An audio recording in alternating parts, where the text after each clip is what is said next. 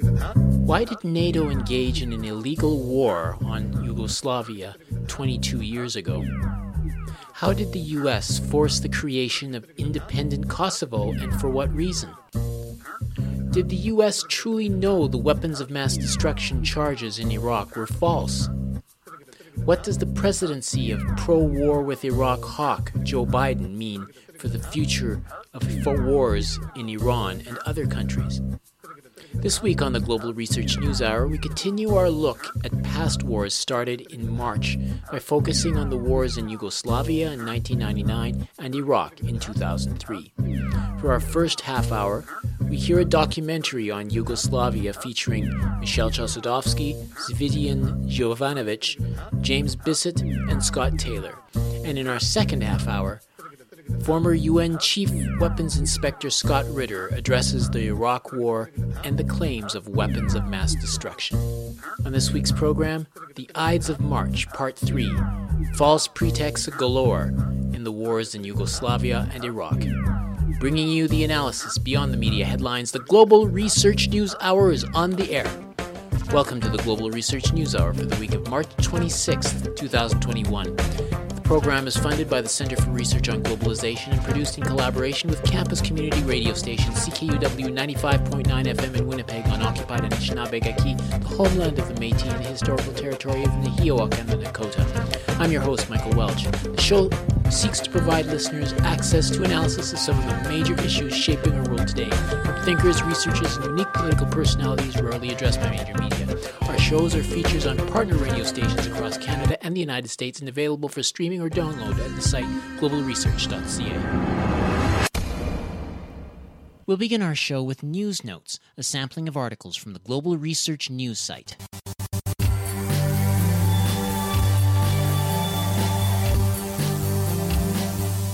Several European countries are now reinstating lockdowns and restrictions, fearing a third wave. Vaccination and the Green Pass are presented as the only way out of the pandemic. The Green Pass is being promoted as a temporary solution, but many believe it will remain in place long after the pandemic is over. The European Parliament and member states are rushing to vote on the proposal this week. One can only marvel at how legislators can decide without debate on such an important issue that violates fundamental principles of the Treaty of the European Union and violates individual rights. That comes from the article European Union to vote this week on vaccination travel passport, posted March 24th, originally published in Children's Health Defense. Air and naval forces that have greater mobility are also equipped with hypersonic weapons. These weapons open a new phase of the nuclear arms race, making the New START treaty, just renewed by the US and Russia, largely outdated. This race passes more and more from the quantitative level, number and power of nuclear warheads, to the qualitative level, speed, penetrating capacity and geographical location of the, the nuclear delivery vehicles. In the event of an attack or presumed attack, the response is increasingly entrusted to artificial intelligence, which must decide the nuclear missile's launch in a few seconds or fractions of a second. It exponentially increases the possibility of a nuclear war by mistake, a risk that occurred several times during the Cold War. That comes from the article U.S. Hypersonic Missiles in Europe, Five Minutes from Moscow by Manlio Dinucci, posted March 24th, originally published in Italian on Il Manifesto. In order to compete and live up to the constant accusations of Washington of quote unquote militarization of space, Beijing and Moscow have joined forces to reach Mars. Currently, the most reliable way of reaching space are Russian launch vehicles, and SpaceX is attempting to match it and provide its technology to the US government. Elon Musk's efforts are still short, as the latest test showed. Another setback to U.S. efforts is that as a result of the constant accusations and claims of militarization, Russia withdrew from the American lunar project Deep Space Gateway. Washington has proven itself as a disloyal partner when it comes to sharing the glory and resources of space. That comes from the article under the headline Video The Brand New Space Race. Who will reach Mars first? Who will colonize the moon? Posted March 24th, originally published at Southfront. Topping the list in total wealth growth are California at $551 billion, Washington at $134.6 billion, and New York at $116.4 billion. The top three states with the greatest percentage increase in wealth are Michigan at 164%, Arizona at 110%, and Hawaii at 107%. Billionaire wealth growth is calculated between March 18, 2020 and March 18, 2021, based on Forbes data compiled in this report by ATF and IPS. March 18th is used as the unofficial beginning of the crisis because by then most federal and state economic restrictions responding to the virus were in place. March 18th was also the date that Forbes picked to measure billionaire wealth for the 2020 edition of its annual Billionaires Report, which provided a baseline that ATF and IPS compare periodically with real time data from the Forbes website. That comes from the article Billionaire Wealth Who Are the 10 Biggest Pandemic Profiteers by Chuck Collins, posted March 24th originally published at inequality.org. These are just a few of the featured articles appearing last week on the Global Research website. Regular visitors to the site are encouraged to send monetary contributions by fax, mail, or online. Just go to globalresearch.ca and click Donate on the menu bar.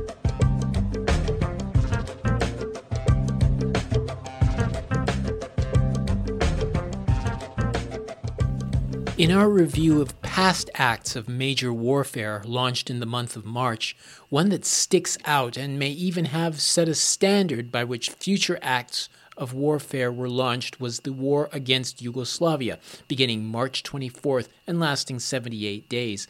It was expressed as a humanitarian war, and thus there was a responsibility to protect civilians from ethnic cleansing.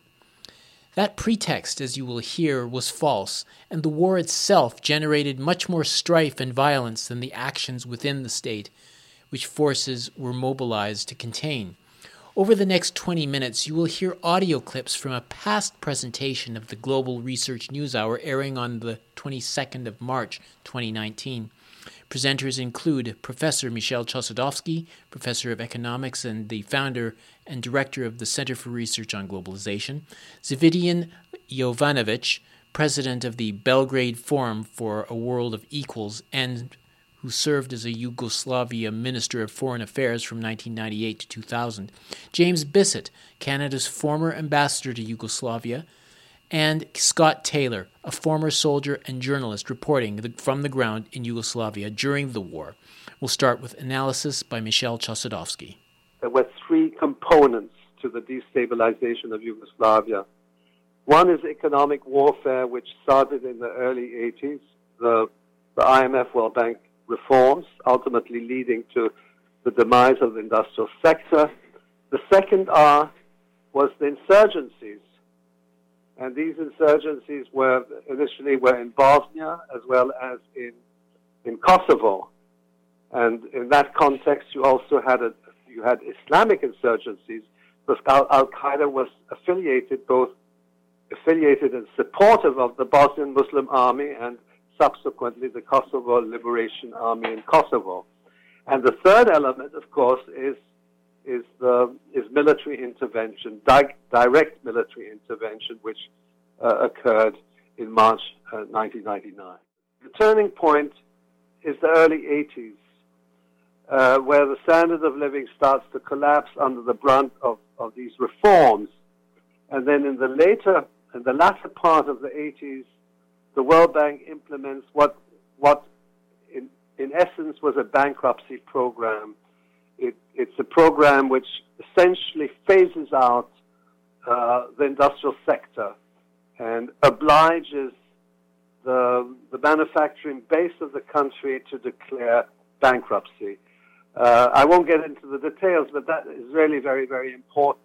And then there's another uh, watershed date which is crucial, and that's January 1, 1990, when the, the IMF, supported by Western creditors, um, freezes the transfer payments from the Belgrade government to the governments of the, the state governments, the republics plus the autonomous provinces, uh, including Kosovo. And what that does, essentially, it breaks the federation. You, you, we have it in Canada, federal provincial transfers. So what happened on on January 1st, 1990 is crucial because it breaks the whole structure of the federation and ultimately it leaves the, the republics of the federation to their own to their own devices. And that was the trigger mechanism which which subsequently led to partition. But I should mention that in 1984, and we're under the Reagan administration, there was a secret document entitled NSDD 133, Secret and Sensitive, uh, which um, essentially um, points to the need on the part of of the U.S. administration to carve up Yugoslavia into a number of small proxy states. That's a 1984 document. That's the 1984 document, National Security Decision Directive 133, entitled U.S. Policy Towards Yugoslavia. It was declassified. And what it does is sets a foreign policy framework for the destabilization of Yugoslavia's model of, of uh, market socialism and the establishment of a U.S. sphere of influence in Southeast Eastern Europe. And then eventually, of course, that led, in fact, to the establishment of, a, of one of uh, America's largest uh, military bases in Kosovo, which is called Bondsteel. Security Council uh, has, has been passing several uh, resolutions, all of them um, demanding uh, uh, stop to armament, training, organization, and financing of terrorists in Kosovo and Metohija. But at the same time, uh, secret services of Western countries um, uh, on the spot have been uh, uh, doing just the opposite, uh, continuing uh, regardless to uh, the uh, to the uh, UN Security Council decisions. So um, thus uh, they prepared the uprising uh, of uh, terrorism in Kosovo and Metohija in the spring and in the summer of 1998. Uh, there were meetings between leaders of Serbia and leaders uh, of uh, Albanian national community in Kosovo and Metohija. Uh, they agreed uh, on a number of occasions uh, to uh, stop terrorism and uh, uh, to bring about a peaceful solution for the status of Kosovo and Metohija within Serbia. and the, the representative of United States who were in Rambouillet uh, they presented the so-called Rambouillet uh, document uh, in a final stage of negotiations demanding that Serbia, Yugoslavia accept occupation of the whole country and capitulation that uh, uh, American NATO troops uh, could be stationed all over Yugoslavia and without any responsibility uh, be it administrative, be it civil, or even criminal responsibility. And uh, this meant uh, uh, really capitulation, which was not um, acceptable. Yugoslav Serbian delegation in Rambouillet accepted all political provisions but did not accept parts of that document uh, related to military occupation. Those were parts 2, 5, and 7.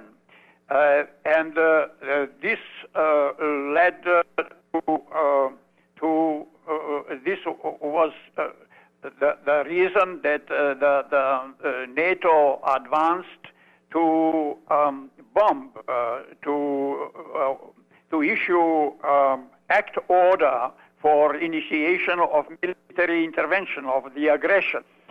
Uh, well, uh, they then staged a so-called um, massacre of civilians in the place uh, of Račak in Kosovo, uh, while it was uh, one legitimate um, uh, anti-terrorist action of um, Serbian security forces. Ambassador uh, William Walker, uh, a person who had experience in supporting Contras in Latin America, in Nicaragua and the other uh, places in, in Latin America. He was nominated uh, to be head of uh, OSCE uh, verification mission, but actually turned to be a mission only for preparing uh, NATO aggression, NATO military attack on Yugoslavia. Okay. He was saying to his collaborators, to his assistants, uh, any price uh, should be paid uh, to, station, to, to station NATO troops in Kosovo and Metohija. And uh, this was the technology which led to uh, the NATO aggression of uh, March the 24, 1999. 6,000 of civilians were seriously wounded. Um, uh, about 80, uh, not about exactly 87 children were killed uh, during the aggression to compel uh, the government of Serbia and of Yugoslavia uh, to accept uh, occupation. They were they were indiscriminately bombing and destroying civilian infrastructure, bridges, factories, schools, um, kindergartens, uh, hospitals, even uh, the, the, the, the, children hospitals and so on all over. They were uh, also hitting at the historic monuments. So these were um, uh, just some of the crimes. And the crime in that general crime of aggression was to you uh, that they used um, uh, they use missiles with depleted uranium, uh, about 15 to 20 tons of um, missiles with depleted uranium were um, uh, thrown indiscriminately all over uh, Serbia. They, they were using so-called cluster bombs. Uh, uh, uh, they were using um, graphite bombs to destroy um, uh, electric stations and transformers and uh, uh, transport, electric transport lines, and they, they were leaving hospital schools and all civilian um, establishments without electricity, meaning without refrigerations and so on. So it was uh, really um, un, anti-human. Uh, it was uh, very uh, uh, indiscriminate uh, way of destruction and sowing death all over. the humanitarian intervention, so-called, resulted in the fact that the Albanians in Kosovo, who were armed and trained, many of them, the Kosovo Liberation Army, it was called, uh, went back into Kosovo after their training in Albania and in Turkey and began to assassinate Serbian mayors, Serbian policemen, or security forces, and, ca- and caused uh, an armed uprising. Uh, naturally, Serbia uh, and Milosevic decided they had to put that armed rebellion down, and they intervened militarily with their security forces. And we had, in effect, a small civil war. I say small because in the five or ten years of unrest in Kosovo and the fighting that eventually erupted, only about 2,000 casualties took place.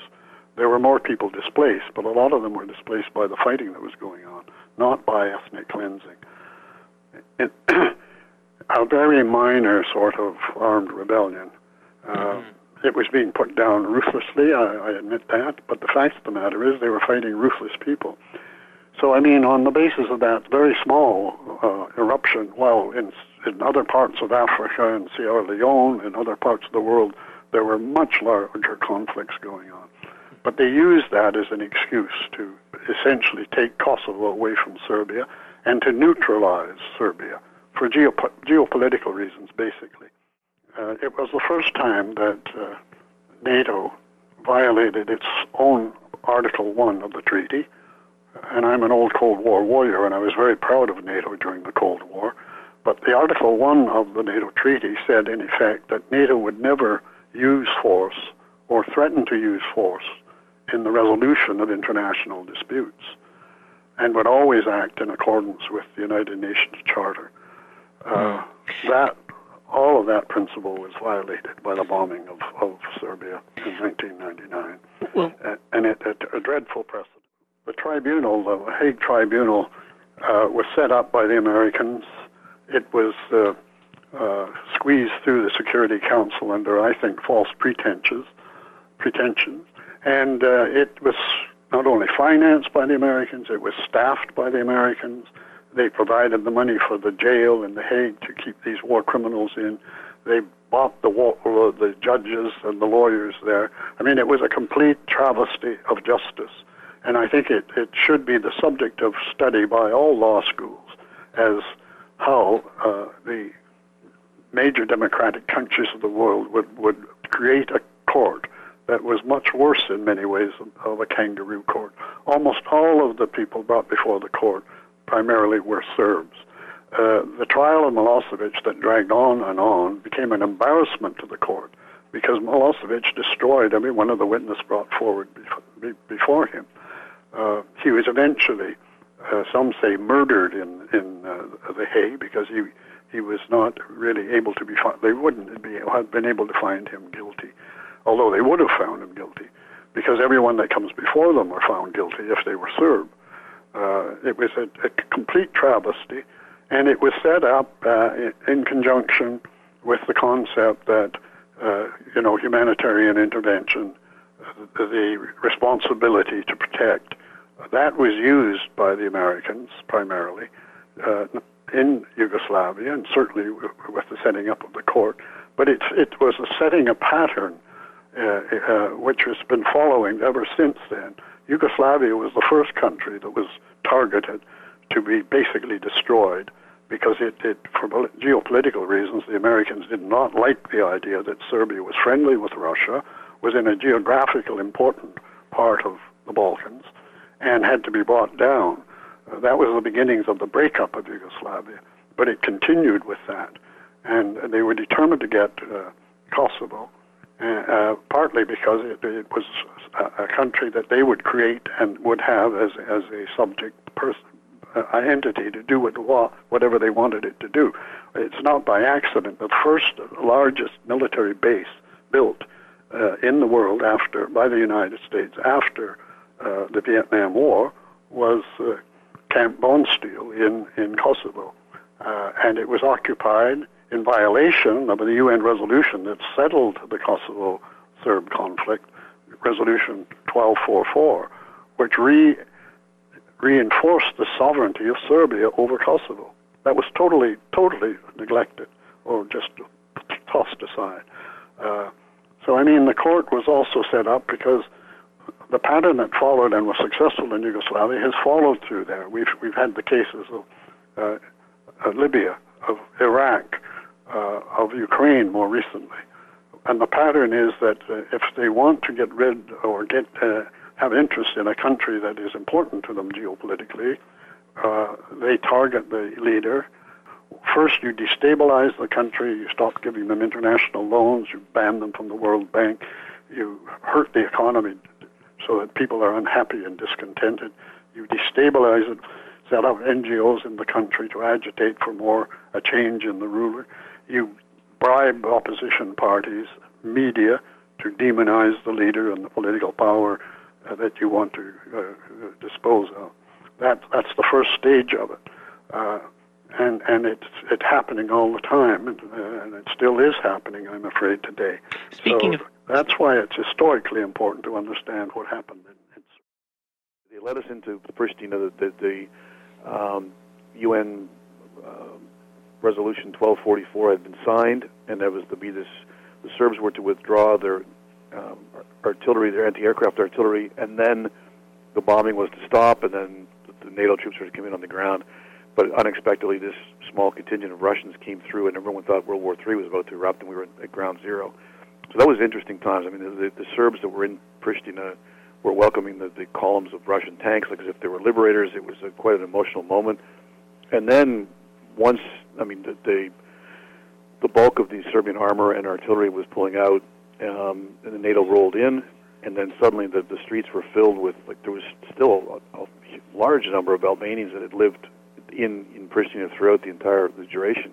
They appeared on the streets, and as the Serbian civilians were withdrawing, I, I, I went out on a bus with them, and there was a gauntlet uh, that they had to run, and the Albanians would stone the buses, or they would throw uh, like four by fours under the tires to try to disable the cars, and if they could, they would drag the occupants out and beat them. And this was done while British soldiers lined the road, um, supposedly to protect the Serbian civilians, but they did nothing to intervene. Uh, we had windows on our bus uh, smashed with rocks as we drove through. I was on a crowded bus coming out.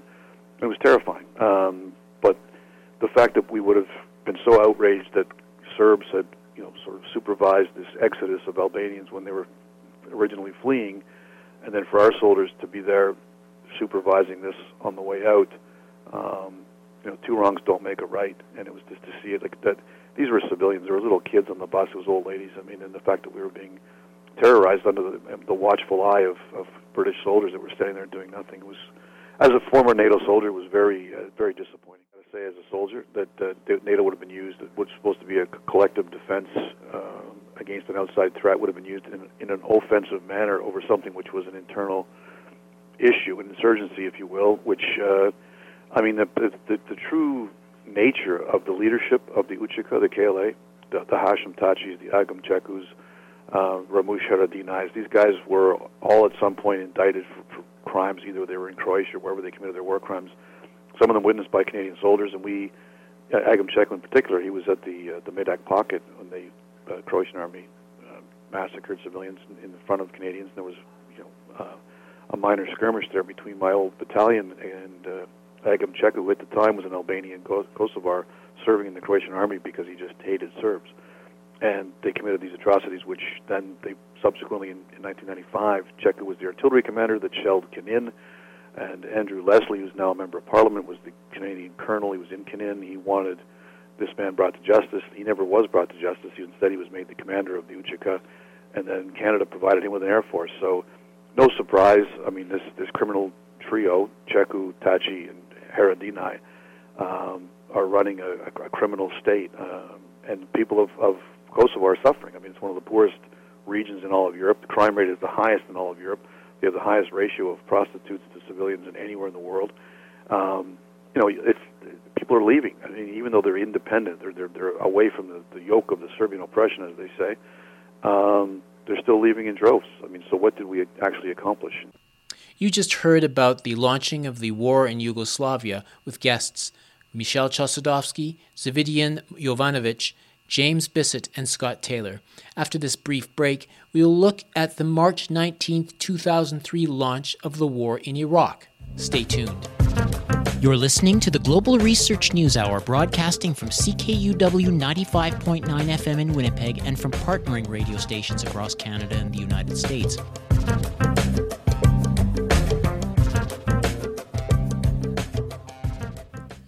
There was a massive military assault on Iraq on this week in 2003.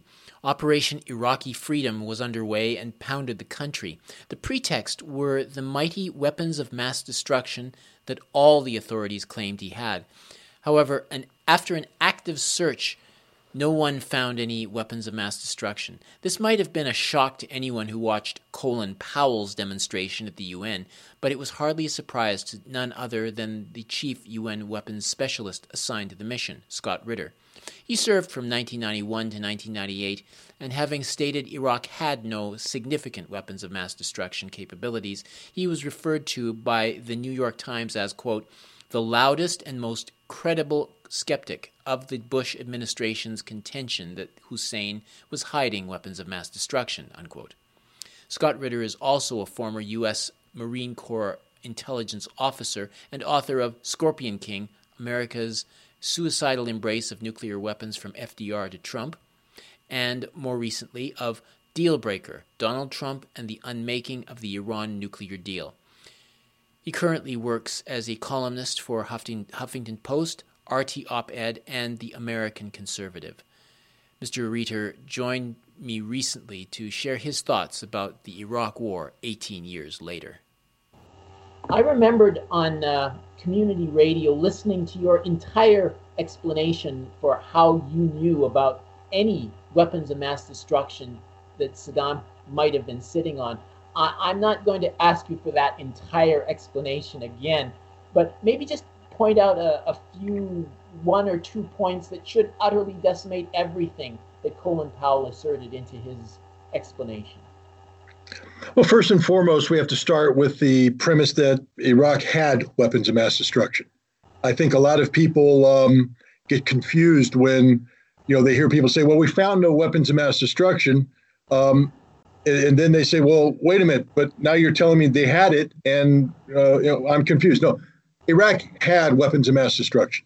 They had chemical weapons programs, biological weapons programs, nuclear weapons programs, and they had long range ballistic missile programs. All four of these categories were prescribed, banned by the United Nations Security Council in its resolution creating an inspection capability to go in Iraq and uh, oversee the dismantling, destruction, or rendering harmless of these weapons. That was Resolution 687, passed in April 1991. Um, long story short, um, despite a lot of kicking, screaming, lying, deceiving, deceiving on the part of Iraq, by 1995, uh, the UN weapons inspectors had accounted for upwards of 95% of Iraq's WMD capability. That that is both in terms of the weapons and the means of producing those weapons. Moreover, we were monitoring the totality of Iraq's industrial infrastructure uh, with the most advanced intrusive arms control regime in the history of arms control. And we knew for certain that Iraq was not reconstituting this capability. Now, there was some unaccounted for material, about 5% of uh, Iraq's capability was unaccounted for. But even though we couldn't tell you exactly what happened to it, for the most part, we could say it's no longer relevant. To give you an example, when Colin Powell held up that little vial of white powder, uh, and, and, he, and he said this could kill you know millions of people if released, um, he was insinuating that inside that vial was dried powdered anthrax. Um, we know that Iraq produced anthrax agent, uh, but they produced it only as a liquid sludge. They never produced it in dry powdered form. They didn't have the ability to do so. They never tried to do so. Um, so Colin Powell was right off the bat lying, or at least deceiving people when he held that up. The liquid anthrax produced by Iraq had a shelf life uh, that could be measured in terms of no more than three years. That is, if they produced it and stored it three years later, it would just be inert sludge. The only way a chemical or a biological weapons warhead would kill you is if it landed on your head because if it missed you and landed on the ground next to you, it would just split open and spew nothing into the ground. Um, the last anthrax was produced by Iraq in early 1991. We then destroyed their capability of production and we eliminated the raw materials necessary to produce. So even if Iraq had hidden some anthrax from us, by 1995, it would have been useless sludge. And by the time Colin Powell presented his case to the Security Council in 2003, um, it was definitely, and we can make the same case about its chemical weapons. Um, we know that its nuclear weapons program was totally eliminated. There was nothing left. Um, and on their ballistic missiles, um, we accounted for, you know, every single one of Iraq's long-range ballistic missiles. Uh, we could tell you what happened to them, how they were destroyed, uh, where you know where the remains are. Um, Iraq did have a ballistic missile program uh, that produced missiles less than 150 kilometers in, in range. This was permitted, but we were monitoring it make sure that it wasn't expanding. So, what you know, the United States was compelled to admit in the fall of 1998 that it had no new intelligence information about Iraqi weapons of mass destruction. That the totality of its understanding of Iraqi WMD came from the information gathered by the weapons inspection teams that I and others led in Iraq. So if I can sit there and tell you, as of December 1998, that Iraq had no viable weapons of mass destruction program and that they weren't in the process of reconstituting one, for Colin Powell to make a case to the Security Council or for the Bush administration to make the case to the world and the American public that Iraq did have this capability, they would need to demonstrate how they knew this. They would need to demonstrate that they have collected some new information that shows that Iraq, from the period of time when inspectors left in December 1998 to the fall of 2002, when the case for war was being aggressively pushed, that Iraq somehow reconstituted this capability. So there should be hard intelligence information. The U.S. could not provide that. And this is why every one of their assertions needed to be treated with skepticism, because I can tell you straight out that as of December 1998, uh, while Iraq wasn't 100% disarmed, and while there was concern that if weapons inspectors left, Iraq could reconstitute its programs, I could state with certainty that Iraq had no viable weapons of mass destruction program. And unless proof was provided of reconstitution and uh, you know the, the, the restarting of production facilities, one could not simply assert that Iraq had a weapons of mass destruction program in 2002, 2003 worthy of um, uh, you know casus belli for war. So I guess uh, having ruled out the possibility that, that weapons of mass destruction were the actual cause, uh, I'm wondering if, if you'd care to, to stagger a guess as to what was the actual reason the troops went in. I mean, what, what given where the troops were located, given the aftermath, what do you think was the real reason they went in there? Well, the real reason was regime change, plain and simple. Uh, this is a policy that wasn't unique to the administration of George W. Bush. In fact, it was a policy that he inherited from the Clinton administration, who inherited the same policy from the administration of um, George Herbert Walker Bush. Um, people tend to forget history, but uh, I'll give you a quick reminder. In the uh, spring of 1991, in the aftermath of Operation Desert Storm, uh, when the UN Security Council resolutions were passed uh, calling for Iraq's disarmament, they were linked to the continuation of economic sanctions. That is, sanctions could not be lifted uh, on Iraq until which time they were certified as being disarmed by UN inspectors. The policy of the United States was never to support disarmament. The policy of the United States was to support a finding of noncompliance by Iraq so that sanctions could be continued and an effort, a comprehensive effort to undermine the, the, the regime, destabilize the regime of Saddam Hussein uh, until which time a solution could be found to remove him from power. Um, this was the stated policy of James Baker, Secretary of State for uh, George Herbert Walker Bush. Uh, this policy was inherited by the Clinton administration and became the stated policy of the Clinton administration. Indeed, in 1998, near the tail end of the Clinton administration, um, Congress actually passed something called the Iraq Liberation Act, which made it official U.S. policy to overthrow the regime of Saddam Hussein. Bill Clinton signed it. And this policy was inherited by George W. Bush. The sole purpose of the Iraq War was to remove Saddam Hussein from power.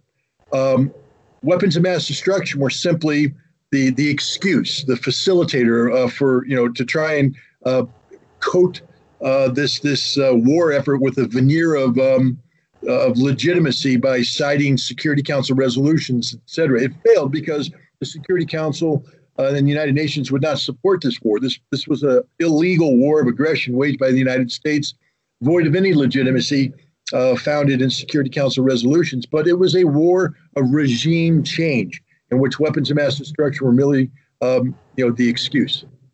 Well, wasn't I mean there was a, a, long period of time where there were sanctions that were thrust on the on the uh, community, and that, that had that itself was an act of war. It seems to me, and I so basically the the war it, it, it never actually ended, but there was a, a space of time where all those sanctions were in place, and and they just needed some. Re, what, was is it possible they could have found some other way of getting rid of him? Uh, in, in the interim, or were, were they determined at like some point we are going to go in by force? Well, let's let's remember that when sanctions were first imposed uh, on Iraq, citing the Security Council Resolution 687, uh, then acting CIA Director um, uh, Robert Gates, I believe, um, and the CIA put forward an estimate that said we don't expect Saddam Hussein to be able to survive the continuation of economic sanctions for more than six months. His army has been destroyed, his economy is in ruins. If we just keep these sanctions in place, we can promote enough dissension inside Iraq that somebody who looks like Saddam, sounds like Saddam, acts like Saddam, but isn't named Saddam will kill him and take over, and we'll be happy because all we want is Saddam Hussein, the man removed from power. Why? Because in October of 1990, George Herbert Walker Bush gave a speech in Cincinnati, Ohio, where he likened Saddam Hussein to Adolf Hitler. He said that um, you know this is the Middle East equivalent of Adolf Hitler, and um, it, the invasion of Kuwait requires Nuremberg-like retribution, which means that no matter what, Saddam Hussein could not politically be allowed to survive. He was a political liability to the presidency of the United States. George Herbert Walker Bush signed a lethal finding authorizing the CIA to kill Saddam Hussein. Um, they weren't unable to do so. Bill Clinton continued this finding. A lot of people um, don't realize, but you know, under the Clinton administration, there were at least three concerted coup attempts uh, against Saddam Hussein, run by the CIA and their British counterparts, MI6. George Herbert Walker Bush or George uh, W. Bush continued this policy. Um, you know, the CIA had a lethal finding authorizing it to use whatever means necessary to kill Saddam, but they were unable to do so. Saddam was too well protected. The only option left to the United States was either to see the sanctions regime collapse because the entire world realized that what was going on against Iraq was a crime, that the uh, suffering of the Iraqi people was could not be supported by uh, this this baseless contention that somehow they had weapons of mass destruction. Um, so the only option left to the Bush administration was to invade and occupy Iraq, and that's what they did. They got they invaded, they got rid of Saddam, and they uh, they occupied that nation. Well, of course, there was at the time there was significant support for the war at the outset, but the war was also heavily protested in major cities around the world, and I, I can't quite remember another war since then that that war was so forcefully opposed. What do you make of that? I mean, did, did people just come to the conclusion that wars can't be stopped, so they just gave up, or, or what? I think there was a look. I participated in many of these um, protests. Um, I was a proud marcher in London when two million people took to the streets, led by George Galloway. Um, and I, I, participated in a in a you know one of the demonstrations in, in, in, New York City. I'm not a demonstrator, you know, by by nature, but you know this was a war that I opposed, and I felt that it was important to lend my my voice and my presence to to this effort. But the, at the end of the day, um, unless demonstrations come attached with political levers that can control, um, you know, who is in office, uh, they're meaningless. The government will ignore them. And even though the rest of the world was united in opposition to this war, at the end of the day, this is a war fought uh, to promote domestic U.S. Um, concerns. The thing about the demonstrations is that they didn't stop the war, and they were never going to stop the war. It was a uh, it was an act of um, you know asserting uh, you know a, moral uh, authority that was ignored by the political authority. Um, the, the, the in the United States, remember, for everybody demonstrating in the streets, there was at least one other person at home supporting the war. Um, Iraq had been demonized by the American media for more than, than a decade. Saddam Hussein went from being one of America's closest allies in 1990 to being, again, the Middle East equivalent of Adolf Hitler overnight. And then for a decade, we we you know, we demonized this man, um, and and in doing so, we demonized the Iraqi people and the nation of Iraq to the point that the average American didn't view the Iraqis as human beings. They viewed them as the faceless subjects of a demon, and that we needed to you know rid the world of this demon. And what you know, as, as Madeleine Albright said, you know, 500,000 dead children—that's a price we're willing to pay. Who in God's name says something like that? If we're talking about 500,000 American children, no politician would get away with that statement. If we were talking about 500,000 white European children, no politician would get away with that statement. But we're talking about 500,000 brown Iraqi children, um, faceless children, children that we didn't attach a human, uh, you know, condition to. Um, and this is why the war happened, because the American people were disassociated from the humanity that is Iraq and was Iraq. Uh, they allowed Iraq to be personified in the in, in, in, in, in singularity of Saddam Hussein.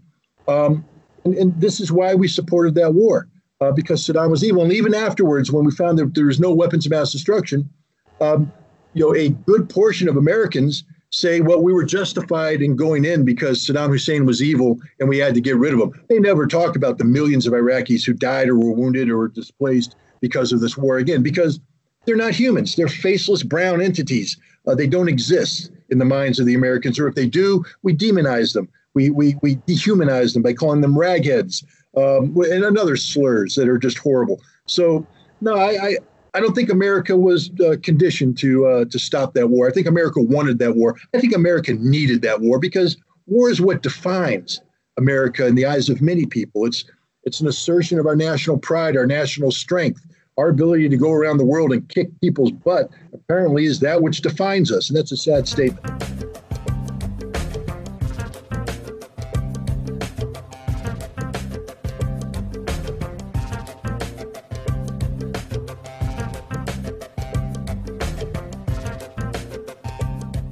I think you and I believe, and many of us believe here, as long as Saddam's at the helm, there is no reasonable prospect you or any other inspector is ever going to be able to guarantee that we have rooted out, root and branch, the entirety of Saddam's program relative to weapons of mass, mass destruction. And you and I both know, and all of us here really know, and it's the thing we have to face, that the only way, the only way we're going to get rid of Saddam Hussein is we're going to end up having to start it alone, start it alone, and it's going to require guys like you in uniform to be back on foot in the desert taking the son of a, the uh, taking Saddam down. You know it and I know it. So I think we should not kid ourselves here. There's stark, stark choices. That was a much younger Joe Biden speaking as a senator on the Foreign Policy Committee to Scott Ritter, who was called to testify about his involvement as a chief weapons inspector and his decision to abandon that role, claiming he wasn't getting the necessary support. His remarks seemed to indicate Hussein would never give up his w- chemical weapons no matter how many inspectors went into Iraq, and he seemed gung ho about aggressively going after him. I asked Scott Ritter to share his thoughts about Biden. Well, first of all, remember that this was not a conversation, this was a monologue by Joe Biden. Um, and as a typical American politician, he took advantage of this monologue to try and um, you know, tie me in, use me as a uh, as a vehicle to legitimize his position.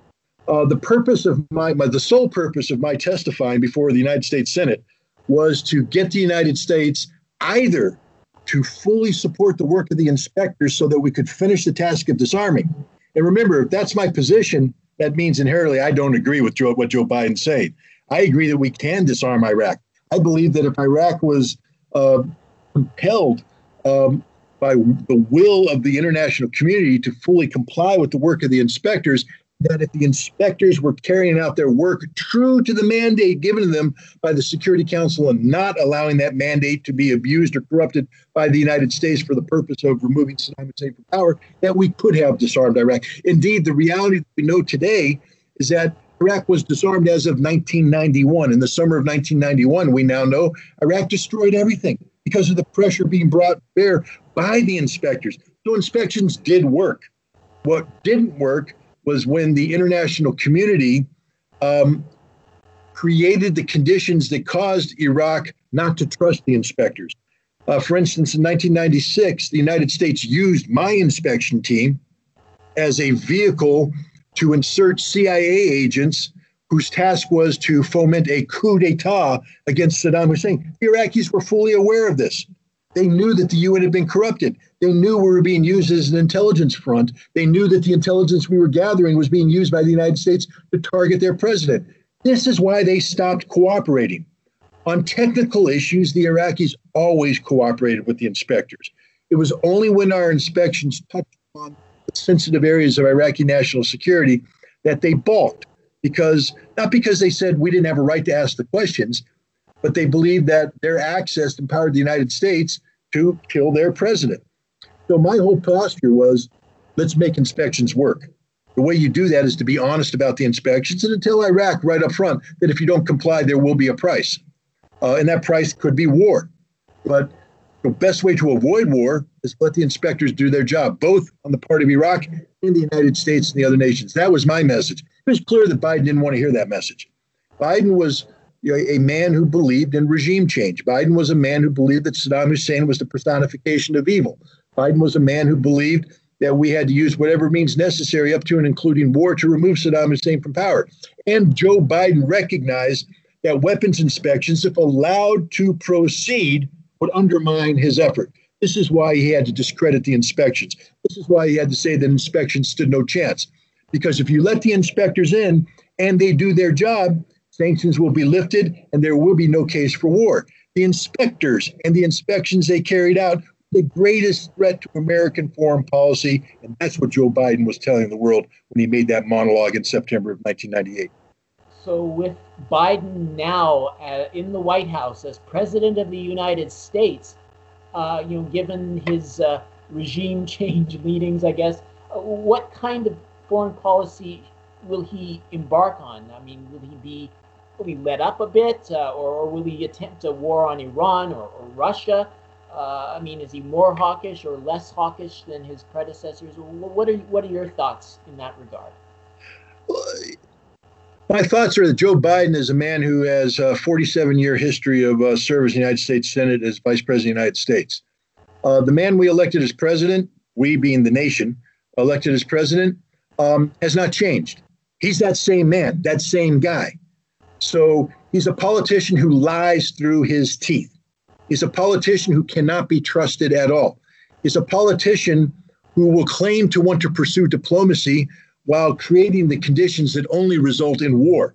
Um, we see this in Afghanistan, where he has a perfect opportunity to bring an end to this 20 year conflict.